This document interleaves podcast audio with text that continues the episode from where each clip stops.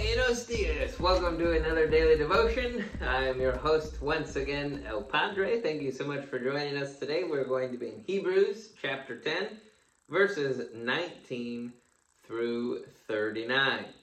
Uh, I'm excited about today's section. Uh, it's going to be incredibly controversial, so let's uh, let's just go on with it then. So here we go. Uh, starting in verse 19. Therefore, brothers and sisters, since we have boldness to enter the sanctuary through the blood of Jesus, he has inaugurated, uh, one of the other ways to, it, it might say opened, for us a new and living way through the curtain that is through the flesh, uh, through his flesh, sorry. And since we have a great high priest over the house of God, let us draw near with a true heart in full assurance of faith, with our hearts sprinkled clean from an evil conscience and our bodies washed in pure water. So we're going to pause right there for a moment uh, because I want you to, to imagine with yourself, you know, you're coming to offer a sacrifice, you're, you're a Jew, um, you maybe you, you've put your faith in, in Christ and you're used to this life of having to come to the priest, let the priest offer your sacrifice.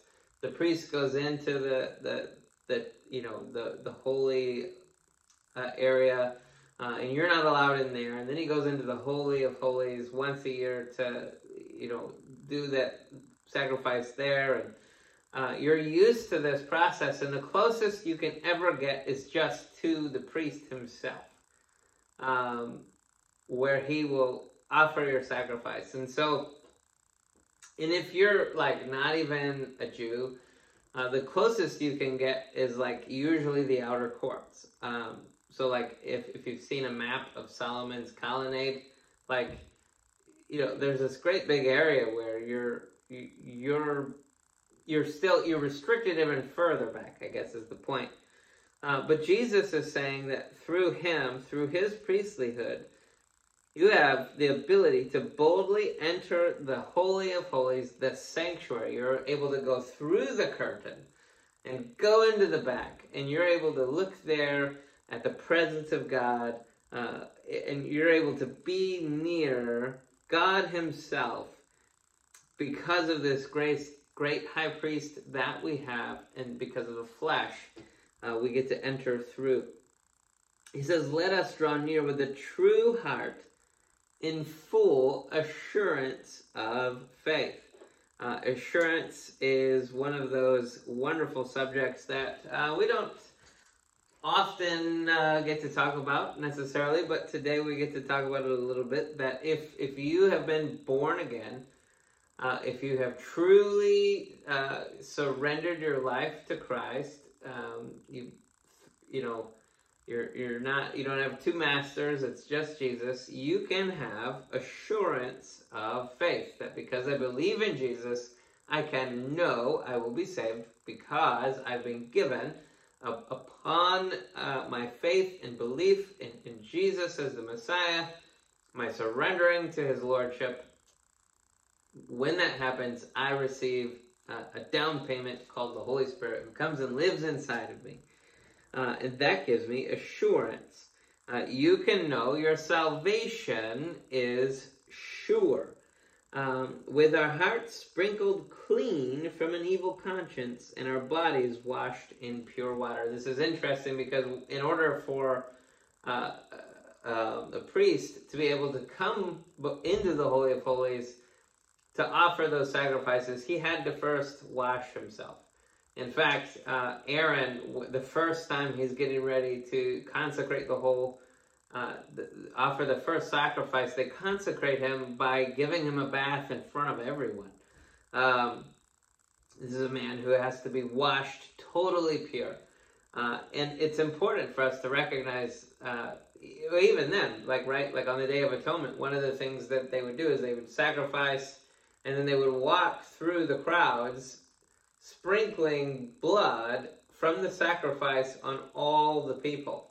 Uh, and this is the image that he's sort of uh, conveying to us that it's Jesus' blood that cleanses us. It's it's Jesus's water uh, that he shed on the cross for us, right? Because when they pierce the side, there's this water that flows out from him. It's that water which washes us clean. It's his blood that washes us clean. Uh, and so we can be clean. We can approach uh, the throne room of God uh, with confidence because of our assurance that we have that Jesus has made us clean and it's his work that did it. Let us hold on to the confession of our hope without wavering.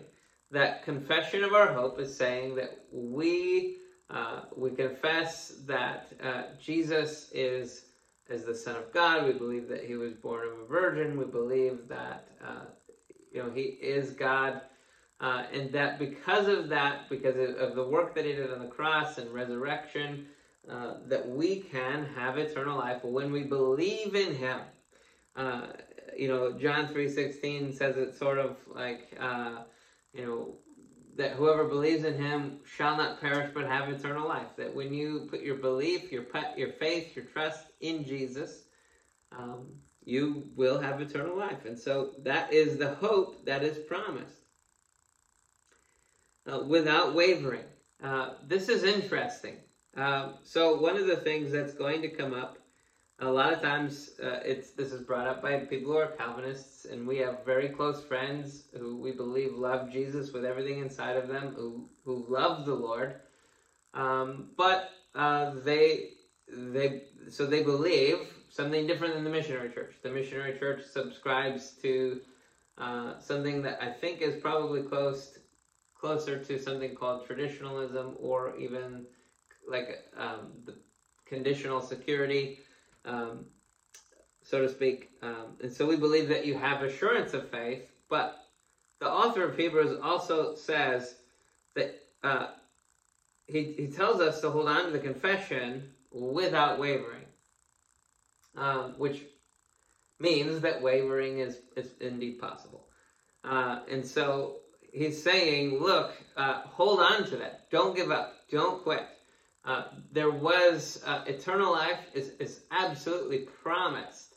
And so if you quit, uh, this is implying, in other words, it means that you will not inherit what was promised.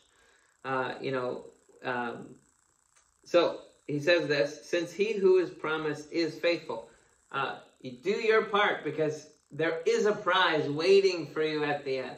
Um, that that gift of eternal life and you know and you receive the down payment of it but the promise of the rest of the payment is is there. And so uh, those who uh, hold to calvinism would say that um, a, a, true christian wouldn't waver.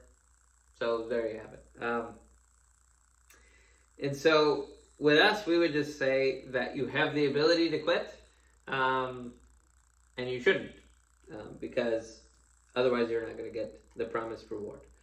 Um, and let us watch out for one another to provoke love and good works. Listen, those of you who like to check, turn in, tune into these, Annette, Glenn, uh, for those of you who are paying attention to these videos, we're provoking you to good works and to love.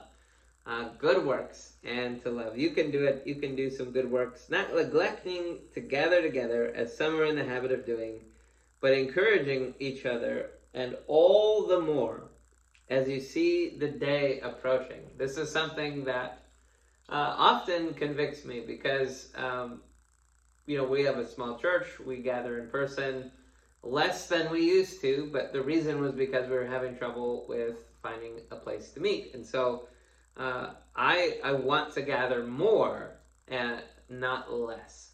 Uh, and I think um, one of the the the simplest reasons for what I I would say, especially during the shutdown, um, I think people responded more out of fear uh, than obedience. I'm um, not saying that you should put people in danger, um, but uh, I do think that there is um,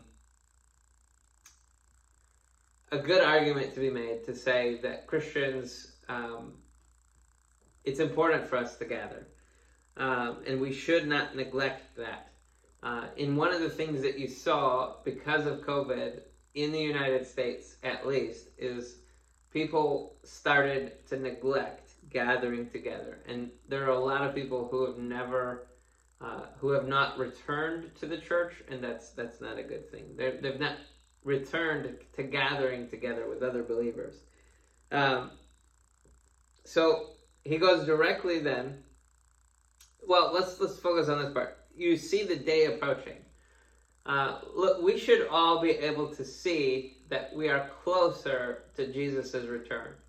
Uh, I'm hoping that, that that is something that uh, you look forward to. For if we deliberately go on sinning after receiving the knowledge of the truth, there no longer remains a sacrifice for the for sins, but a terrifying expectation of judgment and the fury of a fire about to consume the adversaries. So this, the author of Hebrews here, according to this, is is saying um, that if the person that deliberately goes on sinning after receiving the knowledge of the truth, there no longer remains a sacrifice for sins. Uh, so, for those of us who are not Calvinists, we would say that this is a way that you, if you choose to continue sinning when you know you shouldn't, you have a knowledge of the truth, you choose to deliberately continue in that lifestyle, uh, you do not repent, then therefore uh, you uh, are in a position to where there no longer remains a sacrifice for that sin. Um, and that there should be and there is a terrifying expectation of judgment on the fury and the and the fury of a fire about to consume the adversary. So now, uh, this is somebody who has a knowledge of the truth. So like, it would be my my position. Um, I I would say it's the position of the missionary church that would say uh, that we believe that this is somebody who's come to the knowledge of the truth, that this is somebody who has been, in fact, saved.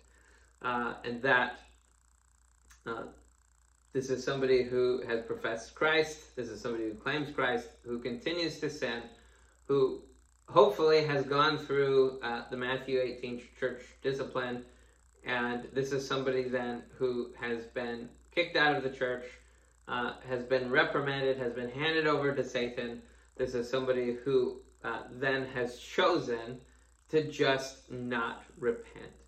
Um, and they are now in danger um, of the fury of a fire. In other words, hell.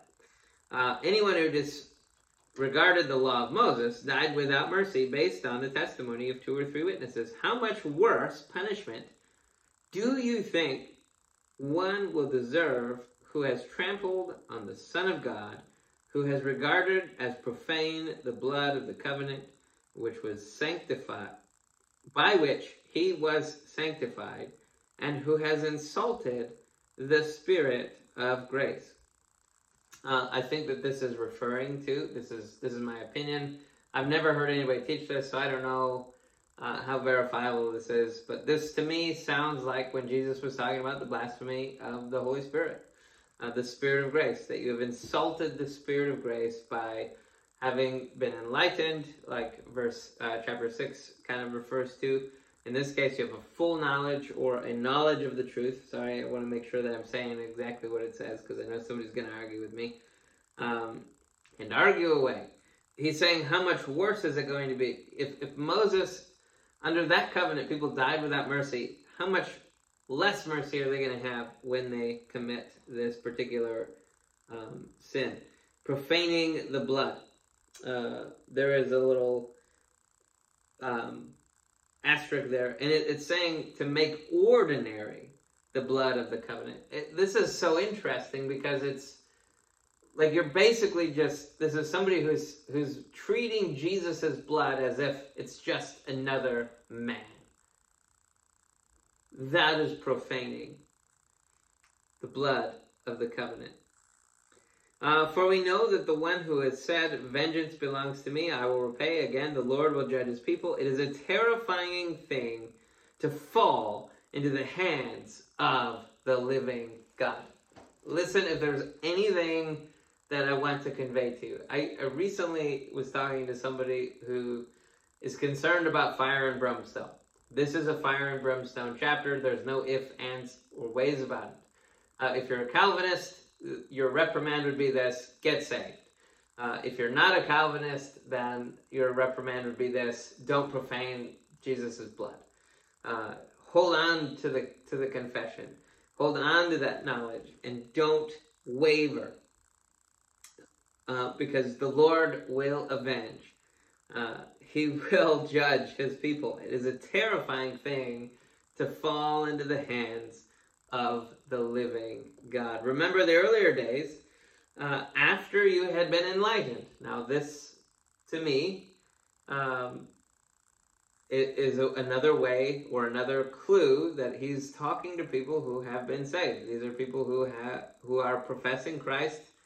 Uh, you endured a hard struggle with suffering. Sometimes you were publicly exposed to taunts and afflictions, and to other times you were companions of those who were treated that way. For you sympathized with prisoners and accepted with joy the confiscation of your possessions, because you know that you yourselves have a better and enduring possession. This is part of the reason why I think that this is talking to people who are saved, is because he's saying that these are people who know that they have a better and enduring possession. Like if they're not saved yet, then this isn't something that they would know they might know that it's available, but this isn't something that they would know. Um, and so uh, he says this So don't throw away your confidence, which has a great reward. You have to have confidence in the first place in order to throw it away, um, that, based on the way that I understand it. Uh, and so, um, yeah, don't throw away your confidence, for you need endurance so that you after you have done God's will, you may receive what was promised. Listen, if you don't waver, you absolutely can have assurance. If you are saved, you can have assurance, but you have to recognize that you cannot live a lifestyle of practicing sin. You can't live a lifestyle that profanes or treats Jesus' blood that he sacrificed for you on the cross as ordinary. Uh, for yet in a very little while, the coming one will come and not delay. Uh, the righteous one will live by faith, and if he draws back, I have no pleasure in him. Listen, this is another thing that to me would be evidence to say, um, I don't think that this is what Calvinism teaches. Um, this is somebody who is righteous, who would draw back. Uh, and then, if he draws back. The Lord has no pleasure in him.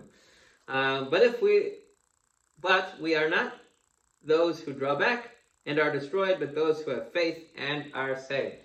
So this is an encouragement to you. Uh, but we are not those who draw back and are destroyed, but those who have faith and are saved. Um, listen, uh, that's not who you are. You're not a quitter. Uh, I encourage you, don't quit. You're not a waverer. Don't waver. Uh, if you sin, repent. Uh, move on. Don't continue doing that. That's not who you are anymore. Uh, and I would encourage you uh, to, to continue to live a lifestyle of repentance, continue uh, to live a life of conforming to the law that was written on your heart upon your being born again. Thank you so much for joining us today. Uh, this is a, a, wonderful thing that, that I get to do, on, and I'm so thankful that you guys join us for this. If you haven't done so already, please go ahead and uh, subscribe to the channel, click the little bell, and you'll be notified whenever a video or a podcast is available. Also, if you click the link in the description below, you can support this channel. Thank you so much for joining us today. Peace out, Girl Scouts.